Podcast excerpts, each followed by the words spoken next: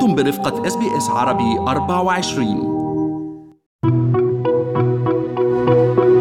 أهلا بكم في بودكاست تحت المجهر وفيه نناقش حقيقة لقاحات كورونا المتوافرة في أستراليا بين الشك واليقين ونظريات المؤامرة في حلقة اليوم هل تعتبر لقاحات كورونا آمنة للأطفال؟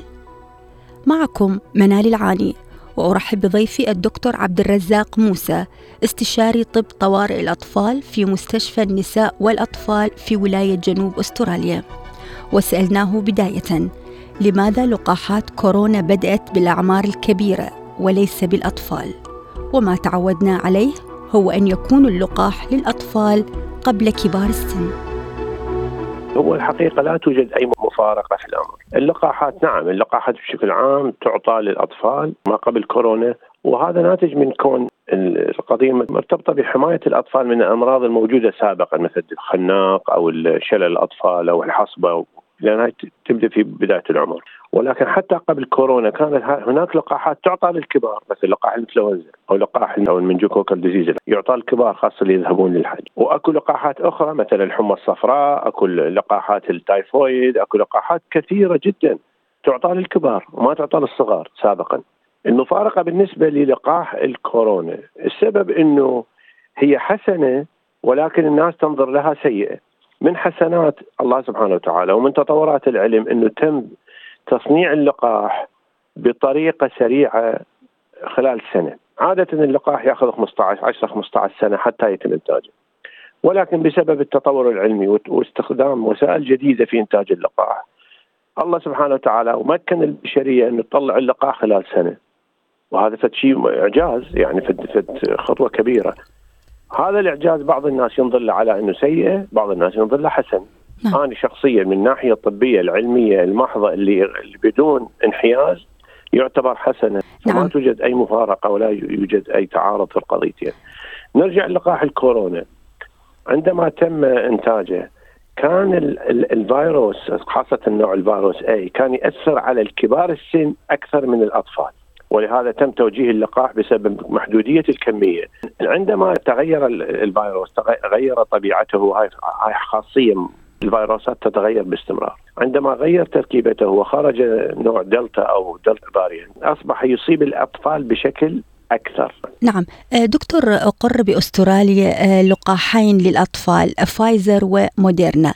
ليش دكتور فقط هاللقاحين للأطفال ستعطى بأستراليا؟ شنو المعيار اللي يعتمد عليه العالم بحيث قالوا هذه اللقاحين صالحة للأطفال نعم. عالميا تقريبا هناك خمس لقاحات. تقريبا هو الفايزر مودرنا وأسترازينيكا وأكو كوفاكس وأكو فيروس الصيني اللي هو الساينوفارم من هذه اللقاحات أكثر لقاحين تقريبا بهم درجة أمان عالية هم الفايزر والمودرنا هذا من جهة، من جهة ثانية الدراسات العلمية أجريت على هذين اللقاحين أكثر من اللقاحات الأخرى خاصة في هذه الأعمار. فأثبتت كفاءتهم وأمانهم في هذه الأعمار. فتم اعتمادهم في كثير من دول العالم. بالنسبة لأستراليا تم اعتماد لقاح الفايزر من قبل ال TGA وهي تقريبا منظمة يعني غير غير مرتبطة بحكومة يعني independent وكذلك من مجموعة ATAGI أيضا تم اعتماد الفايزر للأطفال ما بين 12 سنة فما فوق. بالنسبة لمودرنا آه، تم اعتماده في أمريكا وأيضا بقية دول العالم وأيضا تم اعتماده من قبل TGA في أستراليا والحكومة تنتظر موافقة المنظمة الثانية اللي اسمها ATAGI أو اتاجي آه، الأسبوع القادم آه، حسب ما يقولون. السبب اختيار هاللقاحين بسبب كثرة الدراسات والمعلومات الطبية حول أمانهم النسبي مقارنة باللقاحات الأخرى. فلو أخذنا مثلا أسترازينيكا لا يعطى لمن هم أقل من 18 عاما. اذا آه، أصبح لدينا فقط لقاحين هم الفايزر والموديرنا اللي ممكن استخدامهم من 12 سنة فما فوق. نعم. بالنسبة للأطفال اللي الذين هم دون 12 سنة لا يوجد أي لقاح في كل دول العالم لهذه المجموعه. طيب نعم. دكتور ليش هالتباين بالأعمار؟ يعني لما نتحدث عن أطفال مرة سمعنا إنه يعطى اللقاح سواء فايزر أو أسترازينيكا أو موديرنا مثلا ل 18 سنة ودون. آه، مرات شفنا من 12 إلى 16 آه، من 12 إلى 15 يعني ليش هالتباين بالأعمار؟ وأي فئة بالضبط أنت اللي دكتور تتحدث عنها لما بنحكي أطفال؟ أي عمر نعم بالضبط؟ أحسنتي. هو نرجع للسبب اللي ذكرتهم وفرة اللقاح ووفرة المعلومات الطبية حول أمان اللقاح. أول مرة كان لقاح كمية قليلة والمرض يأثر على على كبار السن حددوا لهذه المجموعة.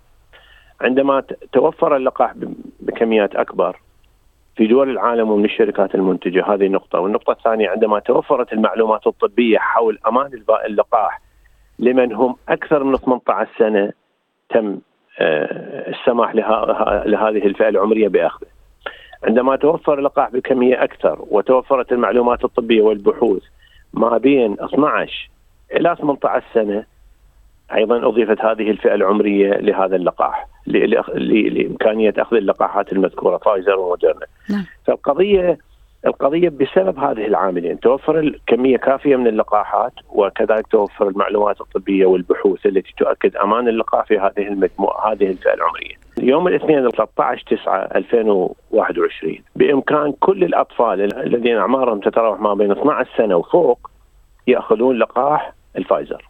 هذه نقطة راس سطر الاثنين اللي بعدها نتوقع اللي هو 22 9 2021 يتوقع نتوقع أن الموديرنا أيضا يكون متوفر لهذه الفئة العمرية لقاحات آمنة وفعالة للوقاية من المرض هذه نقطة النقطة الأخيرة أكو حقيقتين تعلمناها حول التعامل مع الفيروس، الحقيقة الأولى إنه ليس بالإمكان القضاء على الفيروس. هذه وحدة. القضية الثانية من الصعب بل من المستحيل الاختفاء عن الفيروس. يعني قضية ال lockdown وواحد يبقى ببيته وما يطلع أو ما يسافر. هذا أيضا ما راح تستمر إلى أبد الآبدين. فاذا الحل الوحيد إنه إحنا نتعامل مع الفيروس يعني. وطريقة التعامل الفيروس أكو طريقتين، أما الإنسان يأخذ لقاح ويخفف أعراض الفيروس أو إنه يصاب بالفيروس، كل الأدلة العالمية المتوفرة تشير إلى أمان اللقاحات واللي نرجوه من المستمعين يتواصلون مع طبيب العائلة يشرح لهم الأمر بشكل آه، تفصيلي يعني. نعم.